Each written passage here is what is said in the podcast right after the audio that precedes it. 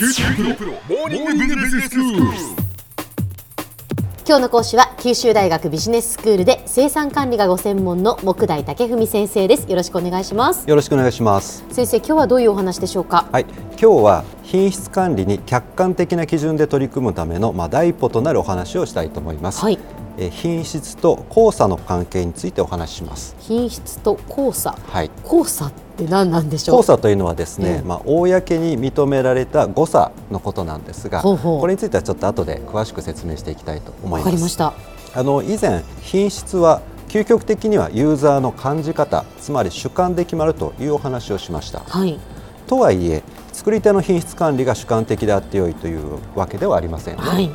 何らかの形で客観的な基準を作って安定的に繰り返し良い品質を実現し続けることが重要です。そうですよね。でそこで重要となりますのが品質基準と交差というものです。はい。あの品質基準は文字通り品質の良し悪しを判定する基準です、うん。え例えばポテトチップスの製造で言いますと、ええ。チップの厚みですとか色味付けの均質性などが品質基準に当てはまります、はいはい。製品が良品と判断できるための基準を、まあ、用意をして実際に製造したものがその基準に合致しているかを検査するわけです、うん。ところが製造した製品にはどうしてもばらつきが生じます、例えばえーポテトチップスの材料となるじゃがいもはそれぞれ大きさだとか形だとかでんぷんですとか糖類の含有量が違います。ええ。でこうした形状ですとか成分の違いによって揚げた時の熱の回り具合に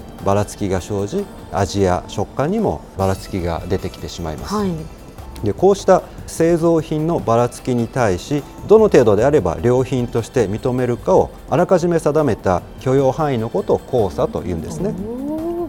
あの交差は物の大きさに関する、まあ、寸法交差強度だとか、えー伸縮性といった製品特性に関する交差など、まあ、いろんなものがあります。うんあの寸法交差であれば例えば基準値に対してプラスマイナス1ミリまで OK ですよというふうに定めるんですね。なるほど、まあ、公に誤差として認められますよ、っていうことですね。そうなんです。はい。でこの品質基準と交差をまあどう定めるかというのは製品特性ですとか生産技術の特性によって当然変わってきます。はい、例えばポテトチップスにはじゃがいもをスライスして、えー揚げるスライスタイプとそれからじゃがいもを一旦フレーク状にしましてえーそれから揚げる成形タイプというのが実はあるんですね。あのスライスタイプのポテトチップスでは個々のチップの形状っていうのはどうしても技術的にバラバラになってしまいます。はいはいでこの場合寸法交差を定めるというのは非常に難しいので、もうチップの上がり具合について、まあ、品質基準と交差を定める形状についてはまあ仕方がないと、うん、まあ、そうするのが現実的だと思いますそうですね。でそれに対してじゃがいもをフレーク状にしてから揚げる成形タイプでは、まあ揚げ具合はもちろんチップのこう湾曲した形状についても寸法基準と交差を設定することができるわけですなるほど。よく知ってるあのブランドはじゃあそっちのタイプなんだそういうこと。とか今思いました。はい、多分そうだと思います。あっちはあっちはこうでこっちはこうみたいな、はい。今合点がいきましたけれども、はあフレーク状にしていたとはそれは知りませんでしたが、はい。そういうことなんですね。ね。だから綺麗にあの筒に収まるわけですね。そうですね。なるほど、はいその筒に収めるためには寸法形状がちゃんと均質でなければならないというわけです。あの品質基準と交差をこれセットで定めることで良品不良品の判定を現実的な形で行えるようになります、うん。もし品質基準からほんのわずかでも外れたら全て不良品と判定されてしまいますと、まあ、経済的なコストで生産活動を行うことは非常に難しくなりますね、うん。もちろん交差をどれだけ厳しく設定するかはお客さんの求める品質基準に左右されます例えばスーパーで売られているきゅうりが少しでも曲がっていたら誰も買わないのか構わず買うお客さんの方が多いのかそれによってきゅうりの出荷基準と交差つまり曲がり具合は大きく変わってくると思います、うん。当然ですけれども、えー品質基準と交差を厳しくすればするほど出荷前に検査で跳ねられる製品が増えてきます。はい。出荷前に検査で不合格となることを生産管理ではえー内部不良と言います、うん。内部不良は検査基準と交差を厳しくすればするほど検査自体を厳密に行うほど増えていきます、一方で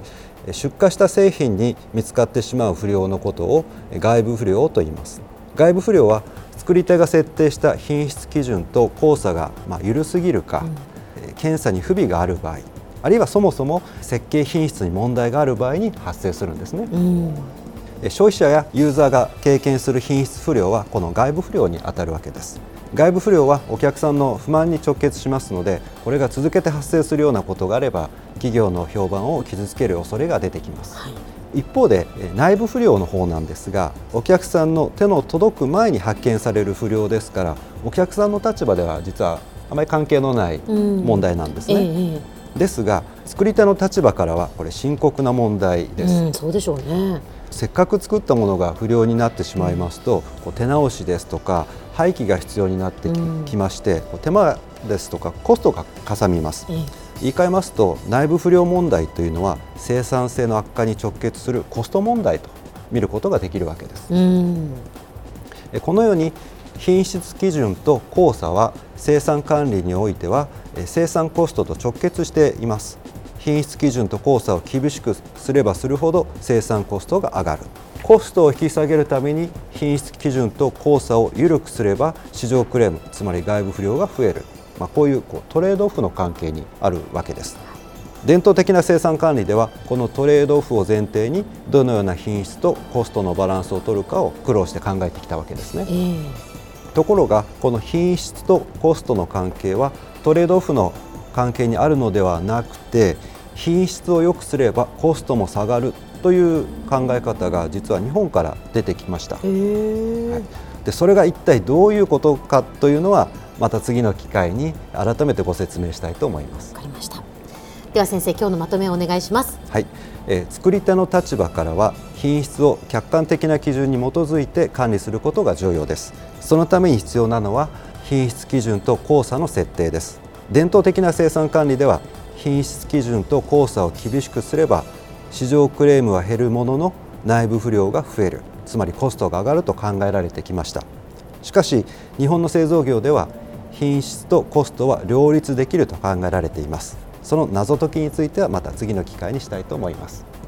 今日の講師は九州大学ビジネススクールで生産管理がご専門の木大武文先生でした。どうもありがとうございました。ありがとうございました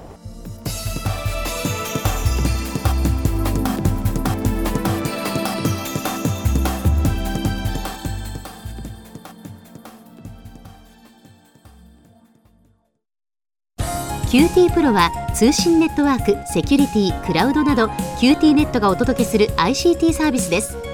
九州中に展開した光ファイバー網を基盤に一番身近なビジネスパートナーとして九州の企業自治体の皆様をサポートします。詳しくは QT プロで検索を。